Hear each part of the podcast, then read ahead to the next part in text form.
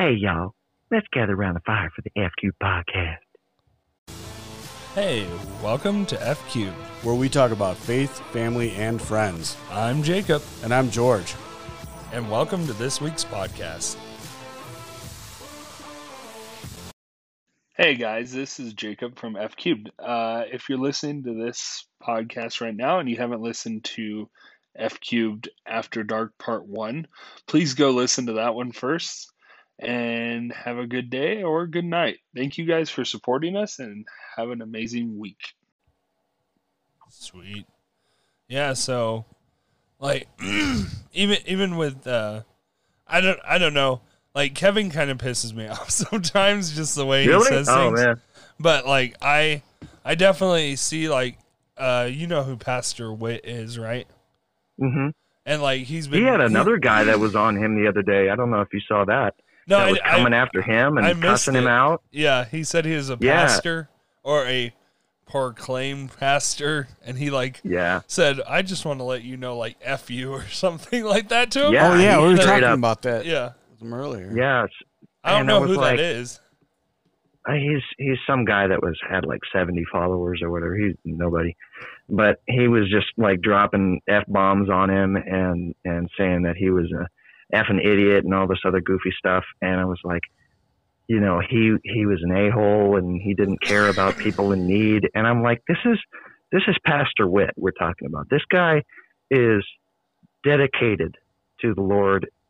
Not only does he preach and teach and stuff on TikTok, but he's got a phenomenal food pantry ministry. And if I remember correctly, one of his kids is adopted.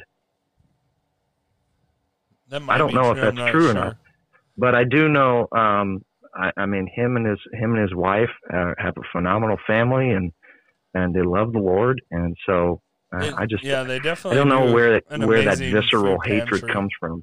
Like he was talking about how they're setting it up, and I mean that food pantry's packed, and he goes, "I'm excited to go give out food today," and I've heard other TikTok creators talking trash about churches and being like, "Oh, I know that all these churches give out the old food," and I was like, "I don't know what church you went to, because like our church when I was in Ohio, all we had was fresh food. I would never give like out of date cans to someone. I would load them up. I'd be like, "Oh, you need food, you and your family," and like I mean like paper sacks double together with like full of cans and different goods in it, and I'm like, "No, there you go. My see mom, you later." Yeah, exactly. And it's so funny because my mom, when I was growing up with my mom, she had this ministry called Angel Food Ministries. I don't even know if it's still around anymore, but they always did phenomenal stuff. It was like super affordable and whatever. And they would oftentimes donate boxes on top of boxes of like quality meat. I mean, quality chicken, turkey, steak, bacon, the whole nine yards, and then packages of food. And then not just like mixing stuff. We even make like, I don't know, beef stroganoff or chicken Alfredo or something, but like give it canned foods and vegetables and fruits and stuff like that. Everything was just fresh. Like you just got it off the vine. And yeah. Same with the stuff like what you were talking about. I've even had some when I didn't have any money and was really in need. I went to some of those Catholic charities, and I would say that's the only time I've ever had somewhat picky food. But whatever, I was poor, so who cares? can't really be picky when I have nothing anyway. So yeah, for sure. Whatever. And so with baptism and atheists talking about it, I feel like, because I talked about Kevin today a little bit in a Zoom like men's meetup thing, is that I feel like he like, well, not really him, but I feel like him, but like atheist Jesus, what's his name, the trolling atheist or whatever his name atheist is. Troll those guys, like out of everyone, those two specifically, I feel like they know Jesus and know God is real, because they fight so hard against it. And I've questioned them, like, hey, I know the Easter Bunny's not real.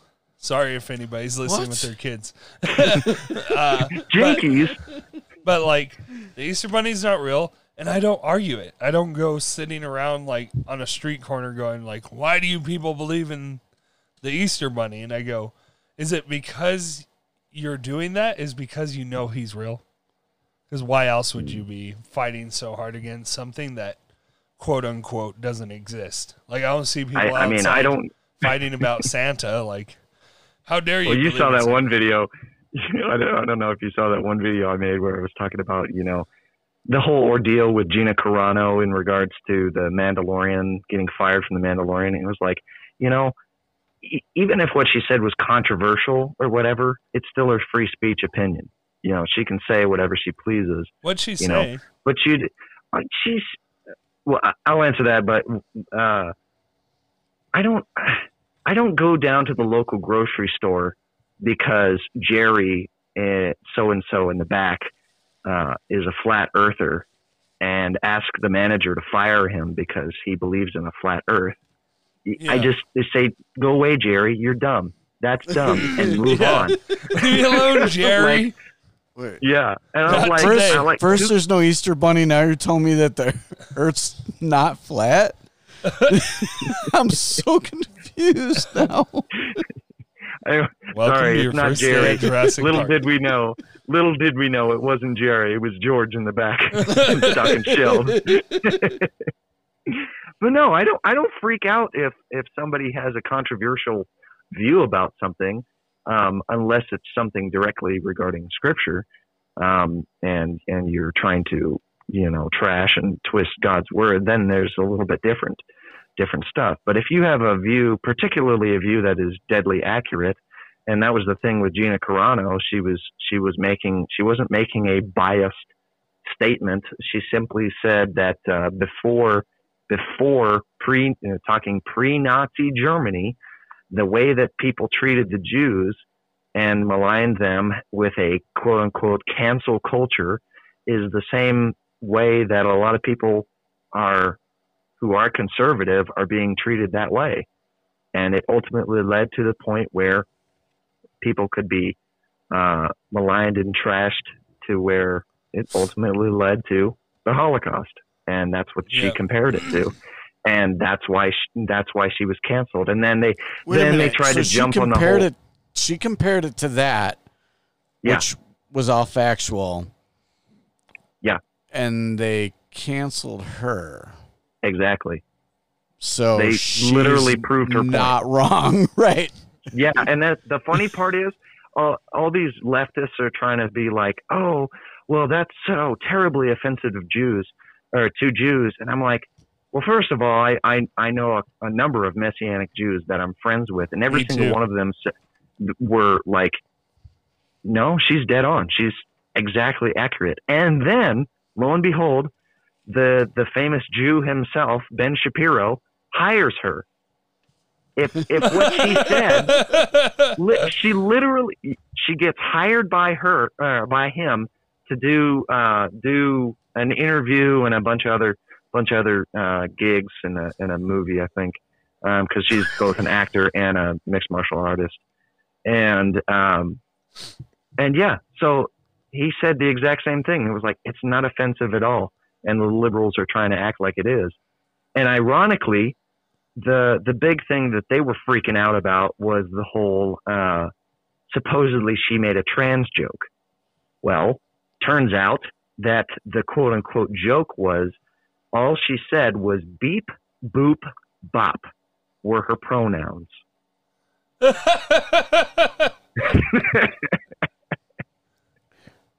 Everybody in the, how okay, is that? So let me is that offensive though? Like, how? It's not. I don't think we're not supposed to be offended by that. Like, if that's so, all these LGBT, ABCD, whatever people were pressuring her on Twitter and whatnot to put in her bio her pronouns, and in turn she responded with, "My pronouns are beep, boop, bop. I'm not doing it." and moved on. And that was it. And that was enough to enrage the mob of all these cancel culture people to, you know, not only boot her off Twitter, but, you know, get her fired. But, and ironically, the same, her co-star, who plays the Mandalorian, had not even 2 years before made not only the exact same comparison, but it was in opposition of conservatives, and was trying to say that, you know, you should put conservative Trump supporters through the wood chipper. And he didn't get canceled for that, but, oh, God forbid, we say beep, boop, bop. Ooh, so scary. Well, well, like, somebody, I guess, oh, what courthouse is it? Some courthouse or some news media thing is, maybe it's like Google News or something, I don't know. There's two people fighting, like, one's for LGBTQZX. And also the gender thing is mainly what the lady's about, is that there's all these other genders, and the other lady sticks it to a wall, like across from her gender flag. She sticks it to the wall and it says, "There are two genders. Prove me wrong with science." And like, they're like going back and forth, and I'm like, hey, that is true. Like, scientifically, there isn't any other. You know, it's genders. Funny you would bring this up because Bill Nye had we were just talking about this today in my science class, where we were actually talking about how Bill Nye switched from what he said in the 1990s, talking about how, as science clearly shows, biologically we are XY, X chromosomes and all that jazz that defines whether or not we are male and female.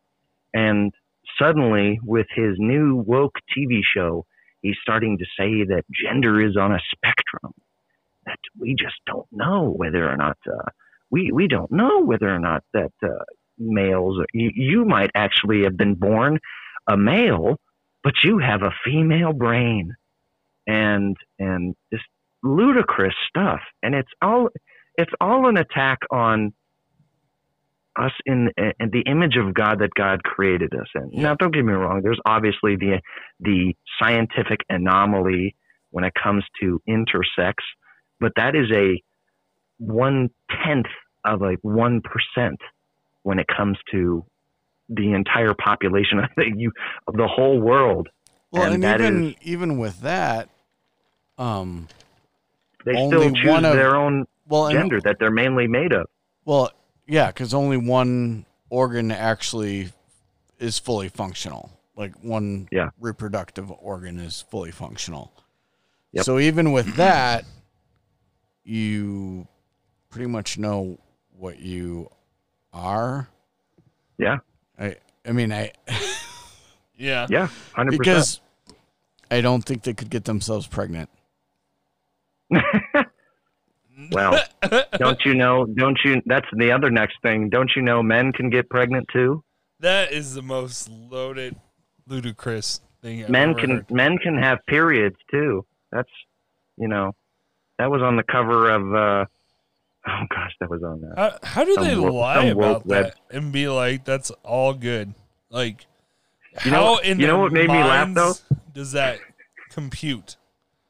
Well, it's because, I mean, I hate to say the simple answer, but it's because we live in a fallen world and people want to justify whatever their sexual preferences are, whether they're moral or not. And I don't see how any woman... fleeting pleasures of sin, rather that be the fleeting pleasures of sin than actually, you know, waking up.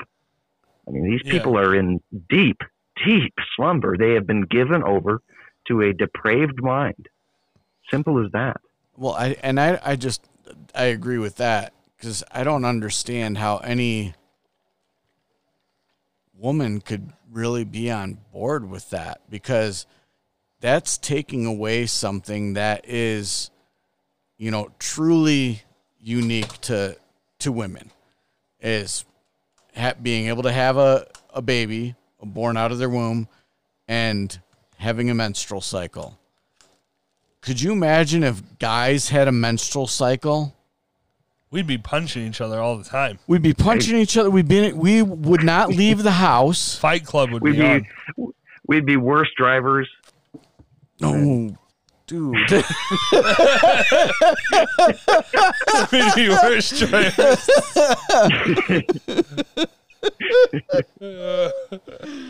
Wow. But I was talking to a girl about women stuff, and I said, you know, and I've said this to my daughters as well, but I'm like, that is something that's so unique to women, and I think that women are more resilient because of having to deal with that once a month. If a guy just started randomly bleeding, especially if he was bleeding out of yeah, like, could you imagine? Out of his nose? Like, I'm dying. And it wouldn't, and like, they wouldn't get used to it. Every month it would be like, what is this? I'm dying again. The worst is the guys who don't aim. It'd be all over. All over the place. You're like, hey, that toilet used to be white. Isn't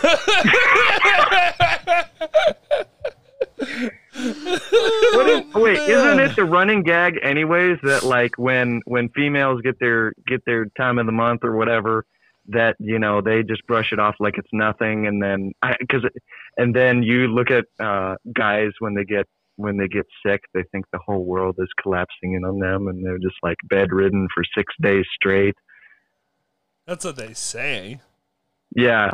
Yeah. And I'm not like that. Why would they want to take that? Why would they want to take that kind of victory away from them? Yeah. And just give it to the men. Literally, when I'm sick, I just, like, leave me alone. I just want to sleep. Like, that's all. Like, I don't care. Just leave me alone. Every once in a while, you throw me a Gatorade or water, and that's all I need. I'll survive. Like, I've been sick as a dog, and knowing that my kids were going to be home, I went to work. They're gonna be home too. I'll figure it out. I'll figure it out. I'm gonna get more rest at work than I will here. Got 2 Metamucil and he's good to go. No, I mixed it in with my coffee. Just I ground up some ibuprofen and put it in my coffee, and I'm good to go. Yep. I just like. I definitely applaud women to, you know, like, I can't see them being okay with. See, this is what I'm saying though. These people are the, you know, and I'm going to say this is going to sound really rude, but I don't care. It doesn't surprise me that these people are the minority. It really doesn't. Like, these people will be the ones that'll be like, you know, we're so marginalized in society. Well, you brought it upon yourself. You did this.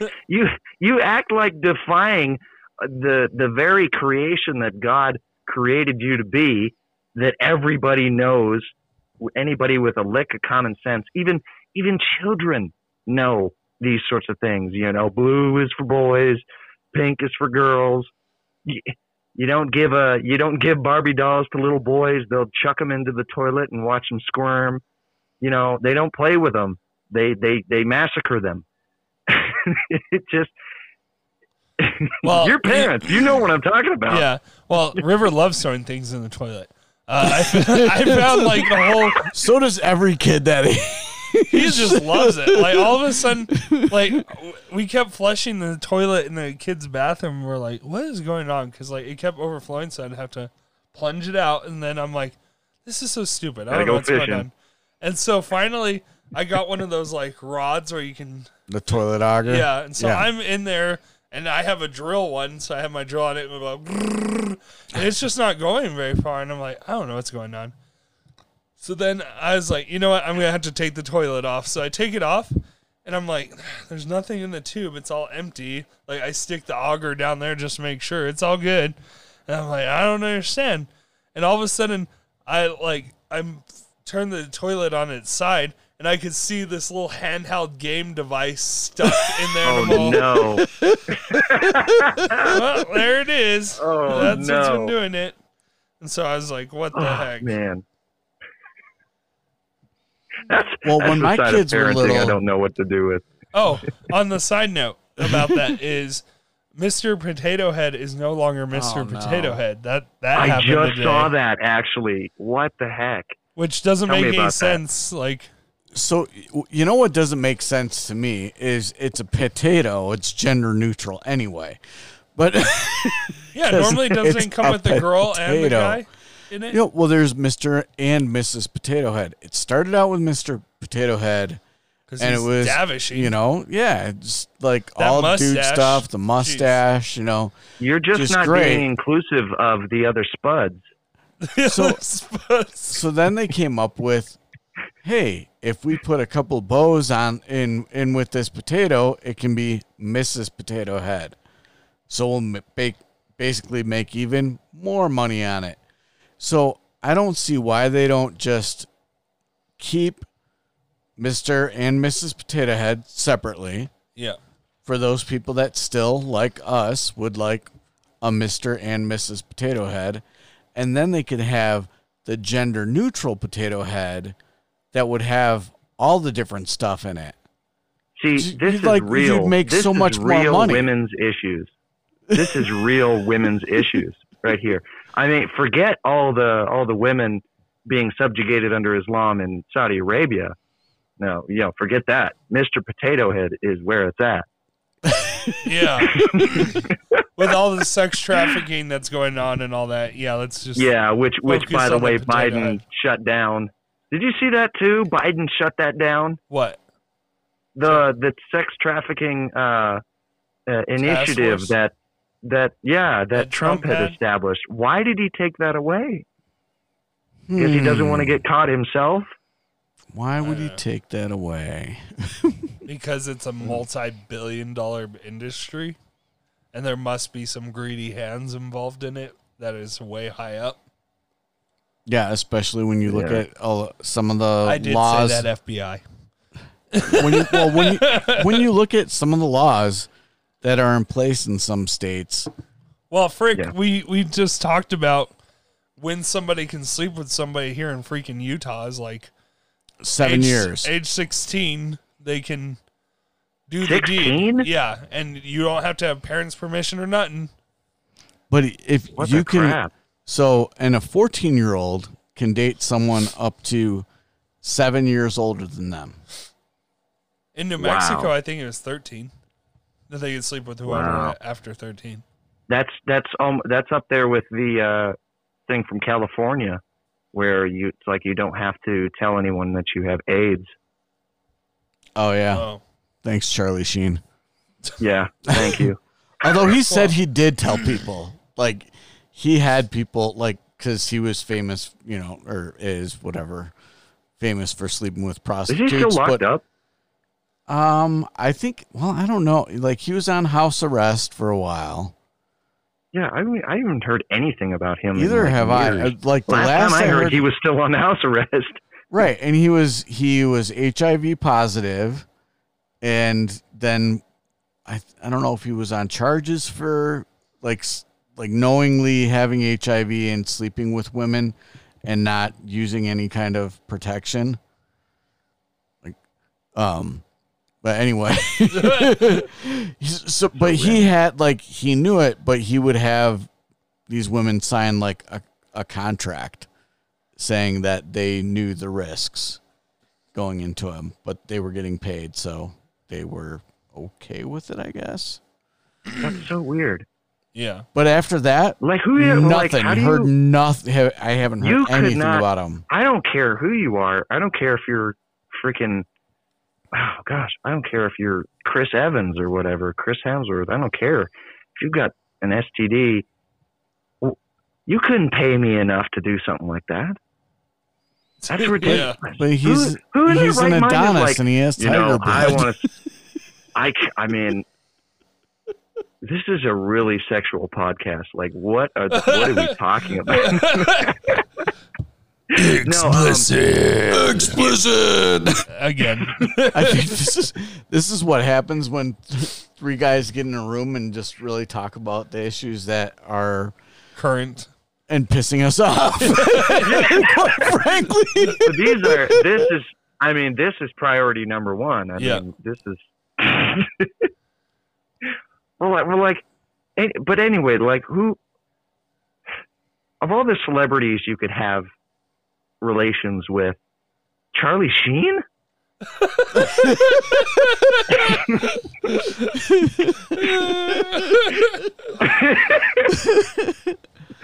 Like that's not even that's like B-rated actor material. Well, I know he was in it for the money. That's like Urkel. Like it wasn't money. What money? Yeah, he hasn't made a movie in years. He just had that TV show that was garbage. Yeah, but Two and a Half Men. How much money did he make off of Two and a Half Men? So much money off of that, though. Like sitcoms. Really? Oh man, sitcoms make so much money. Like Cheers was for a long time was like the highest, had the highest actors. Highest Golden Girls did it. No, I think it was still Cheers, because Cheers had all those guys from Disney now. Well, voice actor and. Now that other guy that plays in the the cop show or the CSI show or whatever, the main guy, can't remember his name. I don't know his name. I know he. Yeah, but yeah. Either way, he was a big player, and then he was like, he was a heartthrob or whatever in that show. You know. That either being way. Said, if but Charlie Sheen, if we would follow what God says and do that, then we could definitely avoid some of these issues like AIDS just by making sure that we're being smart. Right. If you follow Jesus, you won't get AIDS. Forget hell at this point. Let's just talk about AIDS. Well, have you ever seen that? Oh, it's so funny. It's supposed to be like this abstinence video where this woman is like educating all these young youths, and she was like, this one dude asked her, was like, well, what if I want to have sex before I get married? And she was, and the clip just gets cut off right there where she says, well, I guess you'll just have to be prepared to die. And that's it. Well, you're just gonna get AIDS and die. Simple as that. Don't have sex, kids. It's awful. It's not true. It's not true. It's not awful. Like with it, but in the right parameters, within marriage, it is awesome. Yeah. Like it, guilt-free. Yeah. And you're not leaving any baggage behind. Yeah. And it really that's the thing I look forward to when I get married, not going to lie. Especially I'll tell you, before I became a Christian, I mean, it was like, you know, having, you know, sleeping around with other gals and whatnot. Just to keep it 100, I you know, went to strip clubs and did all that jazz and whatnot, and you definitely always left with a empty feeling after all that, and you know, it'd be nice to not have that whenever you get married. Yeah, and that, I mean, and like Jacob was saying, not having that baggage. If you like, some people have had sex before marriage, and God still forgives and heals and restores relationships. And you definitely sometimes need that. Yeah, I mean, and sometimes if you have done that and you get married, it can mess with your relationship if you don't get healing from those things, because there are such things as soul ties, and you know, and that you could have with a person that you've had sex with, and you know, and there's a whole lot of emotional baggage that goes along with it. You know, people like to say, oh, guys compartmentalize, which we do. And it doesn't, you know, sexual relationships don't really affect them as emotionally as they do women. And that's not entirely true either. Yeah. You know? Yeah, no, I mean, I think because men are more visual and mental that way, that that gets ingrained in your head. Even if you're looking at like porn and stuff and like that kind of stuff sticks with you until you get healed of it. Yeah. Because Even that, though, yeah. I mean, there are images I still remember from when I was like 10 years old, when I first got exposed to it. I mean, yeah. my dad was telling me about how, you know, when he was in maybe his senior year in high school or so, his dad wasn't a believer. He was actually an alcoholic and stuff. And it wasn't until later on, he actually became a believer, on his deathbed, which is really awesome. But, most of his life, he was very much a alcoholic. And, he told me one time he was just sifting through the house and happened to find a porno mag and some Playboy or whatever. And he still remembers what those gals look like. I mean, I don't think, especially women. I know it sounds weird, but I think women don't really understand how guys are attracted and how much the visual locks in our brains. Yeah. Yeah. I agree. Because like when I was maybe like 7 or 8, I don't fully remember the images or anything. I just remember there's some neighborhood kid and he goes, "Hey, look what my dad has," and showed me like a picture, just one picture that had like multiple little pictures in it. And I remember there being like 4 of them, but I don't know I can't fully remember what it means or what it was, but I didn't even know what it was. I just saw like, oh, there's a naked lady. I have no clue what that means. Let's go play with dinosaurs. Right. So that's kind of the exposure I got. And like, I think that's also a topic of like, hey, talking to your kids about that. Like, hey, it's like George has said it and me and him know it from the industry we're in, is that it's not about if they're going to see it, it's when they're going to see it. When. Yeah. Yeah. How they're going to approach it. Especially nowadays, you know. Cause it's everywhere. It is. And like, it's easily accessed in the palm of their hands. Yeah. Yeah. Yeah. And it's, well, that's part of the reason why I personally wouldn't want to, like when I was growing up, my folks never had me have a phone or a cell phone or anything like that growing up. And for one, it was probably a good thing because we actually, you know, how to connect with people and not be absorbed with our phones. But at the same time, it was also a good deflection from the temptation towards pornography.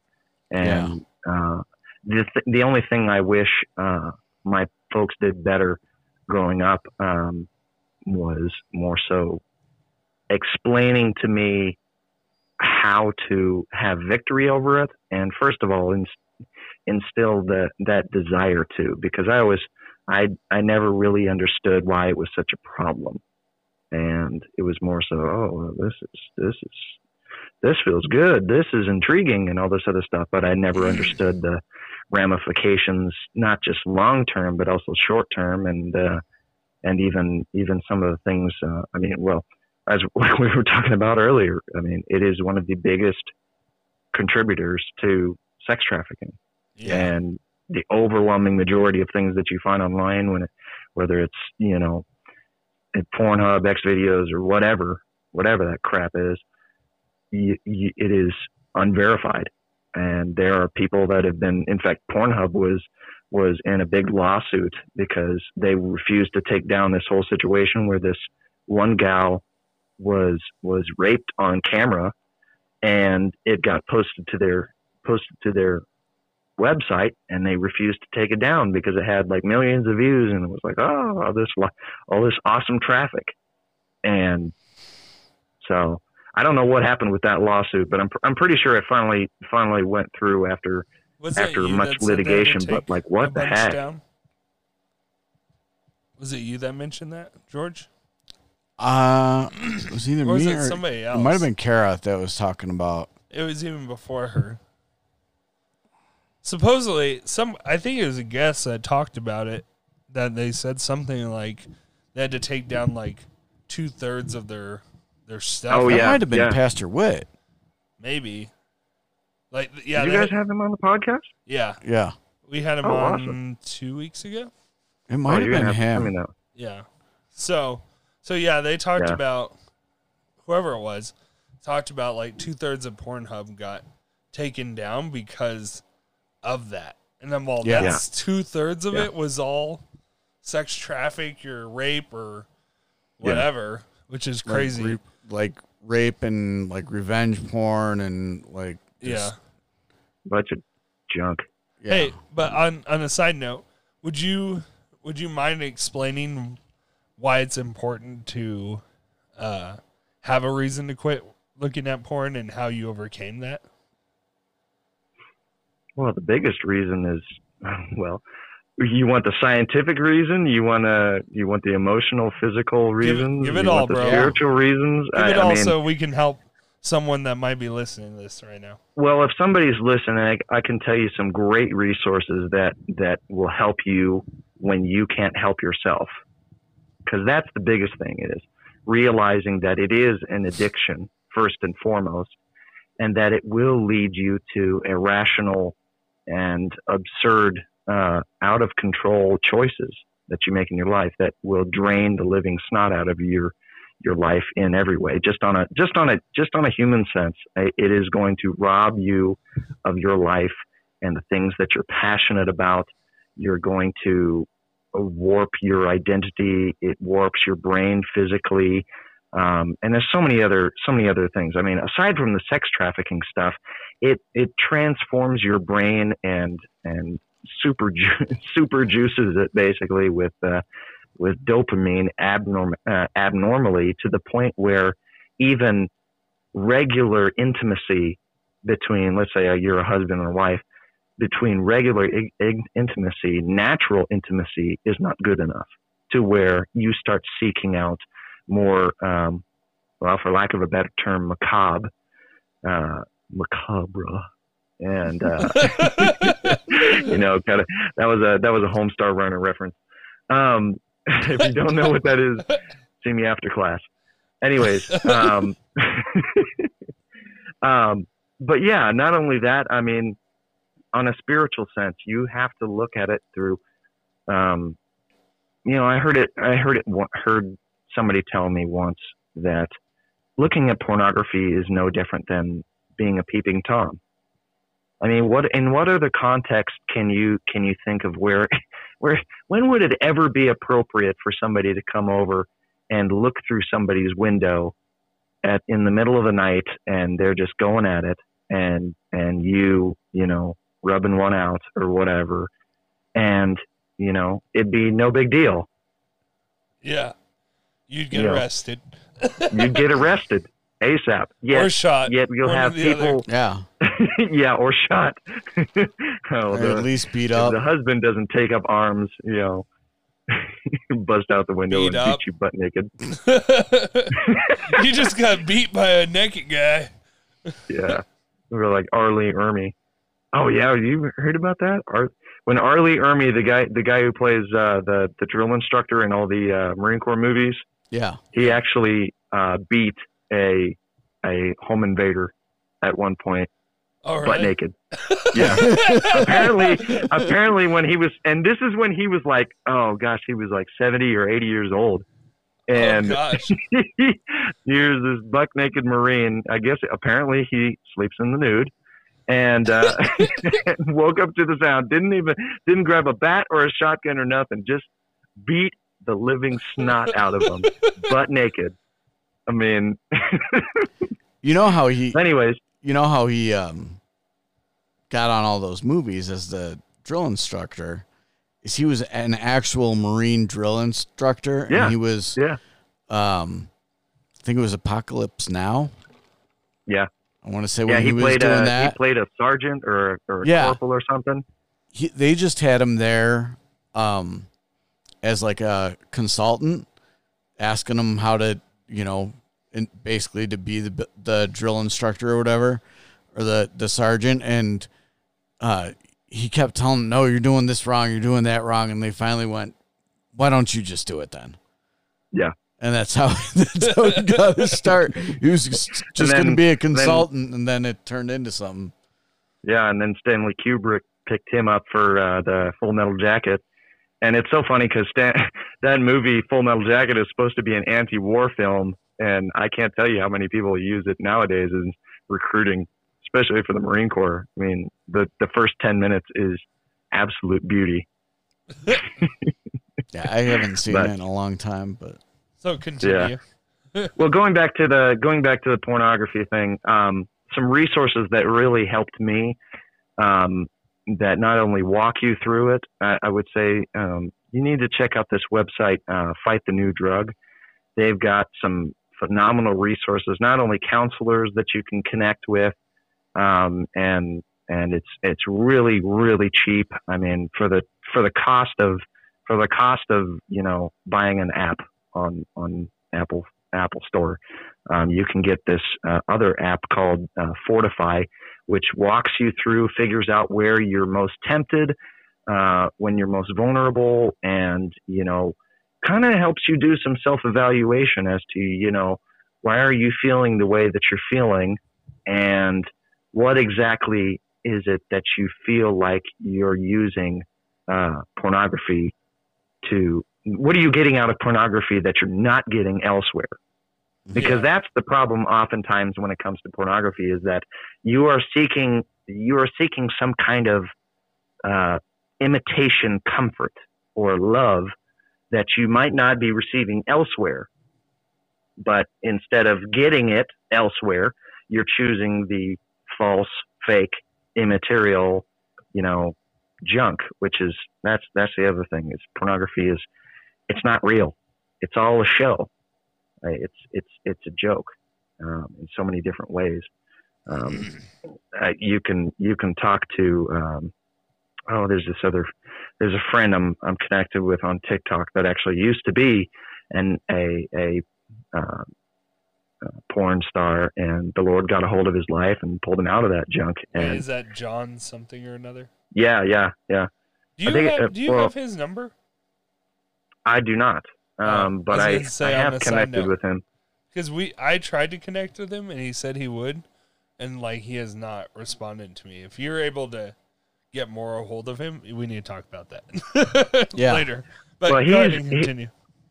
He's top notch though. I mean, he talks about how he used to, I mean, basically it gotten to the point where he wanted to commit suicide, and treated sex nothing more than as if you and I had a handshake, and just it was heartbreaking on his end. So the Lord really pulled him out of that. Forgive me, I'm trying to look up his name here on my TikTok here, trying to remember his exact name. I think it's Joshua, to be honest. It is Joshua. Is it? Okay.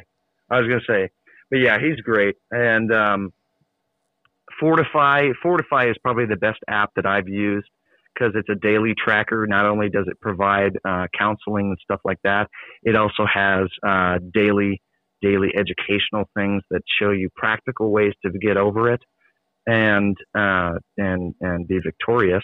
And then another thing that I really used was Covenant Eyes, and it's basically just an internet filter and a VPN at the same time, which filters everything on all your devices, and you can lock yourself out with an accountability partner, so that even when you are having those moments of vulnerability, and trust me, you will have those moments, where you will not be able to be stopped, if you will. I'll tell you, whenever I had those vulnerable moments, I could figure out how to unlock anything.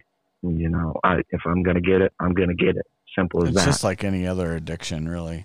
Yeah. Yeah. Like once 100%. When you have that drive to get it, you're not going to let it go. And it's just like any other addiction, but more so readily right there. You don't have to leave your house to go get something, you know. Yep. And it seems like it doesn't cost you anything, but it's costing you everything. Yeah.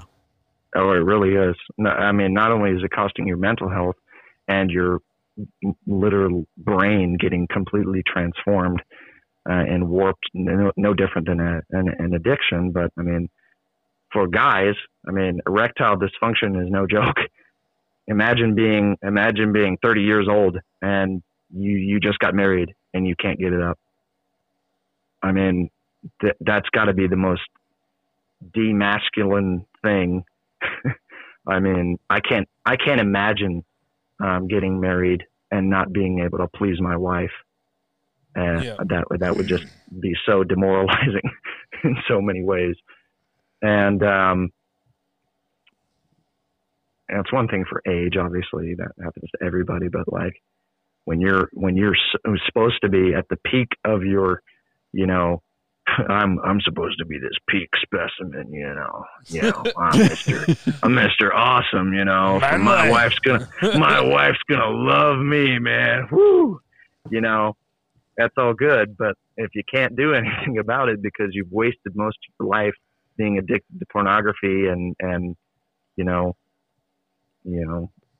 rubbing one out to every woman under the sun, you know, and then it also gives you a impossible view of other people to where people become nothing more than objects.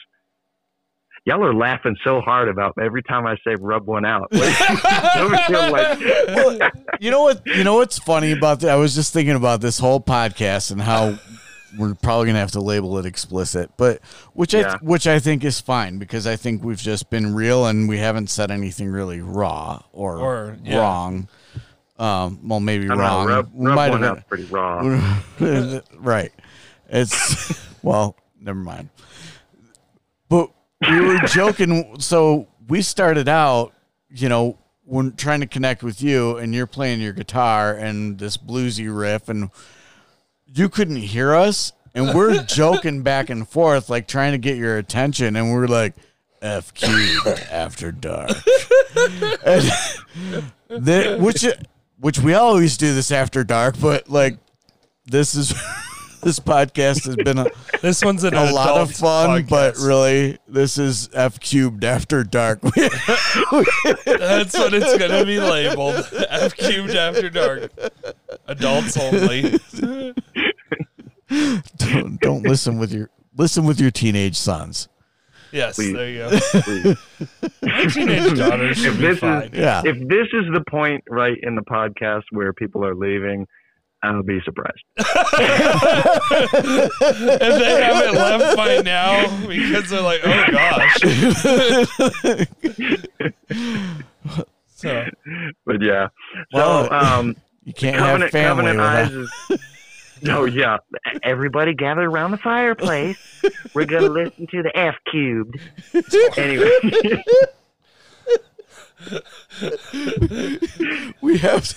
We have to cut that out and like put that at the beginning of our podcast. We'll record that. We'll record that again after we're done. I was like, sounds like the most old grandma ever. Everybody gather around the fireplace, y'all. Everybody get around. It's time for the FQ podcast, y'all. Now it's time for the FQ podcast, y'all. Gather around the fireplace and listen to a warmly song.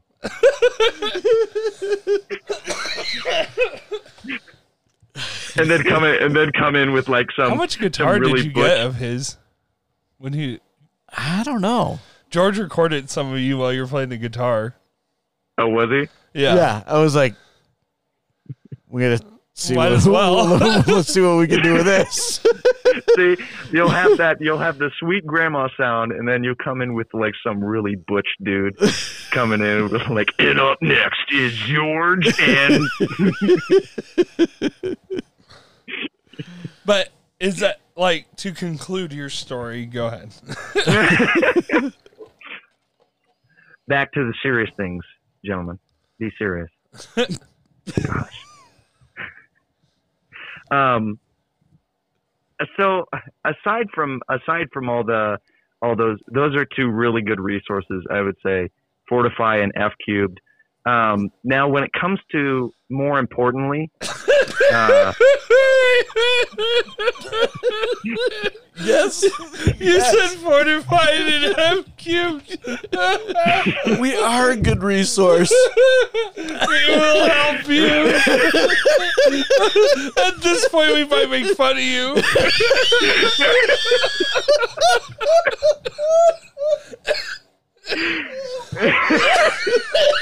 This is gonna have to be a two-part episode. We've got almost 2 hours of this. Yeah,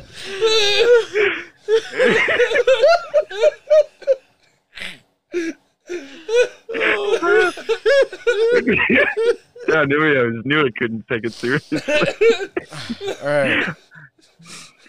Fortify and Covenant Eyes are great reading sources, but then there's obviously the real spiritual need. The real spiritual need is, you know, people have a heart problem. Simple as that. You have a heart problem, and you need to figure out why you have this heart problem, and that's ultimately your need for Christ. Yeah. And a great book that not only is a very raw, real revelation on, you know, how guys' brains think, as well as, you know, what attracts us and stuff like that, and, you know, just being honest, you know, when it comes to, you know, how we are aroused by what we see, particularly, and how to have victory over that, because the eyes are probably the biggest thing when it comes to why pornography has such a great hold on guys, because True. it is through the eyes that men are aroused.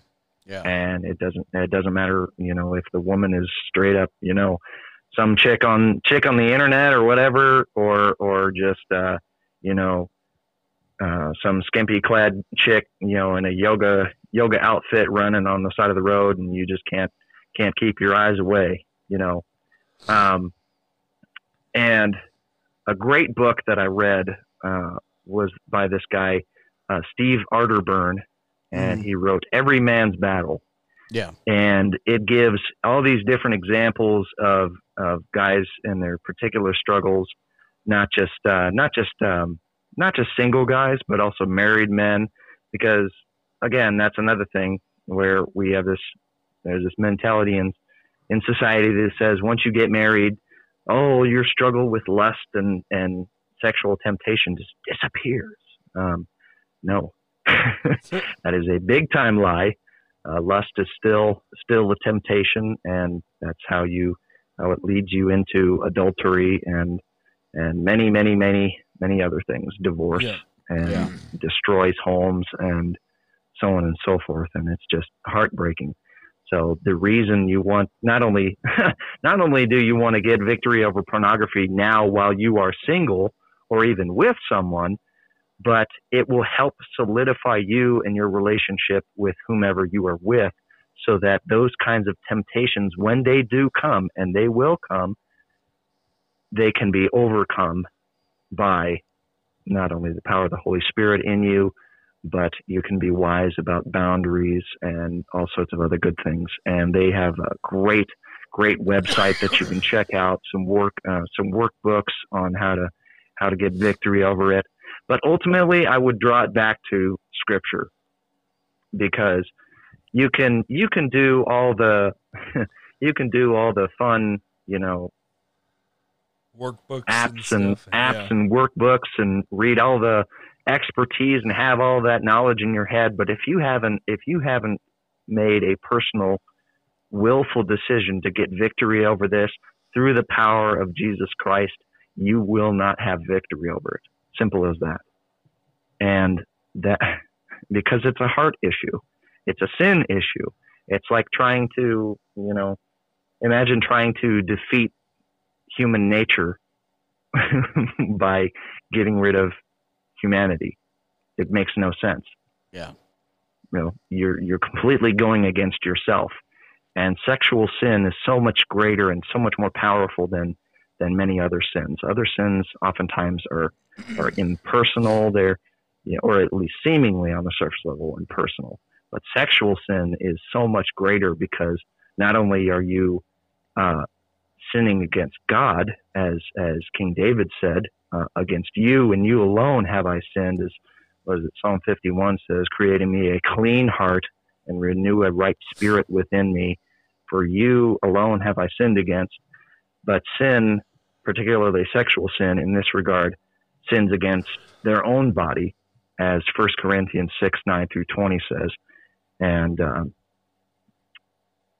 God in Christ Jesus died and rose from the grave in order that we might have victory over the flesh.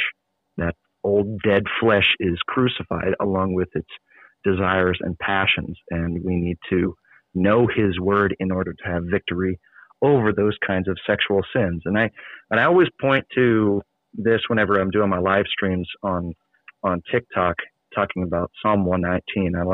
I just love this passage because it speaks perfectly to, you know, what also us as men ought to be. We're called to be leaders. We're called to be men that lead by example. And how are we to lead by example if we are not, if we have not become like the one who is the perfect example, Christ, and being submitted to his word and submitted to everything, being imitators, as Ephesians chapter 5 says. And I love this passage here in Psalm 119, verse 9. It says, "How can a young man keep his way pure? By guarding it according to your word. With my whole heart I seek you. Let me not wander from your commandments. For I have stored up your word in my heart, that I might not sin against you. Blessed are you, O Lord. Teach me your statutes. With my lips I declare all the rules of your mouth, and in the way of your testimonies I delight, as much as in all riches. I will meditate on your precepts and fix my eyes on your ways. I will delight in your statutes, and I will not forget your word." And you'll notice that every time when it came to, well, we know the story of how Joseph was being tempted by Potiphar's wife. Yeah.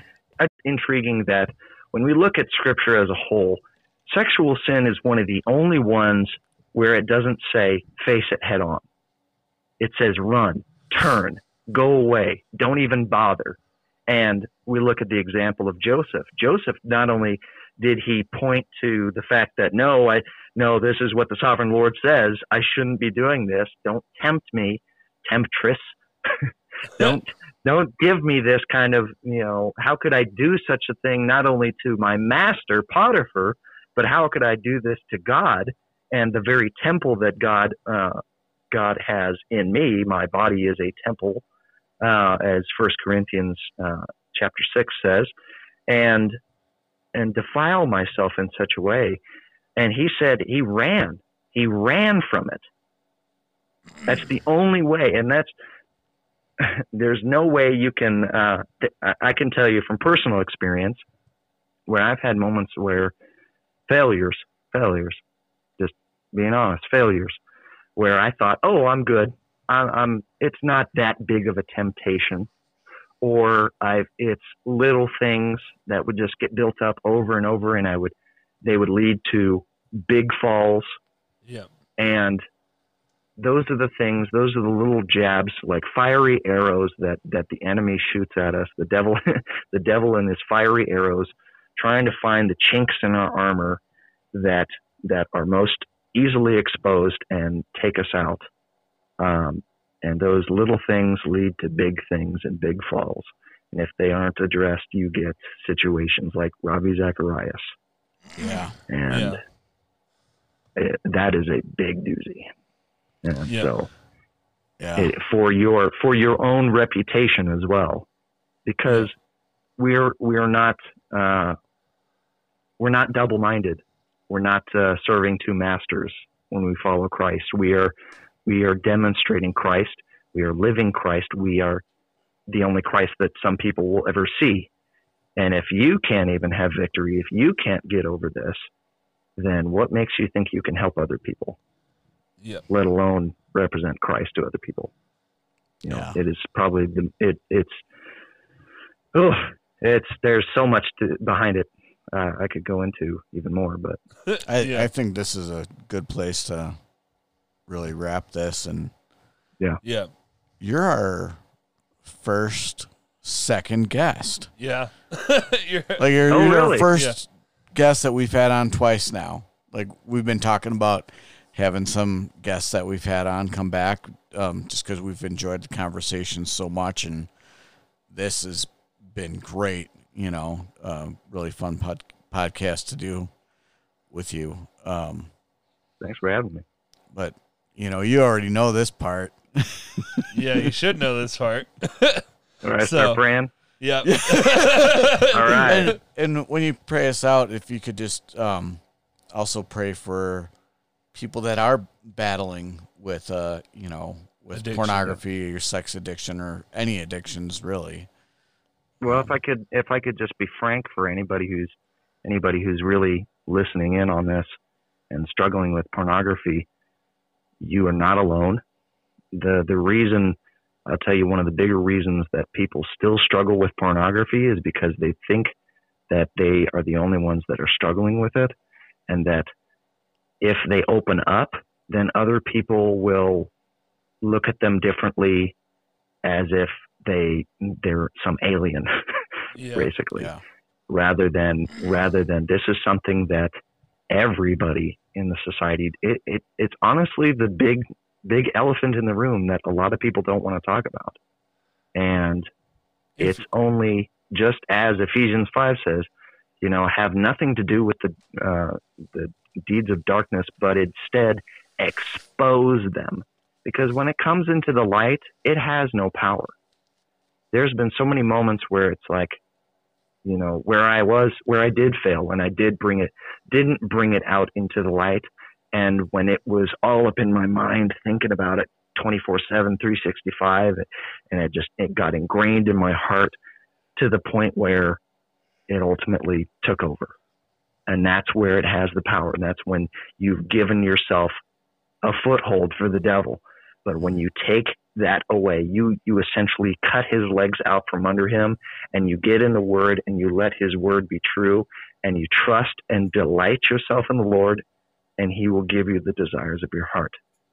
God will fulfill the love that you desire, the sexual gratification. God doesn't just give you those desires to shame you. I know we were joking earlier. Obviously, sex is beautiful. It's awesome. It's pleasurable.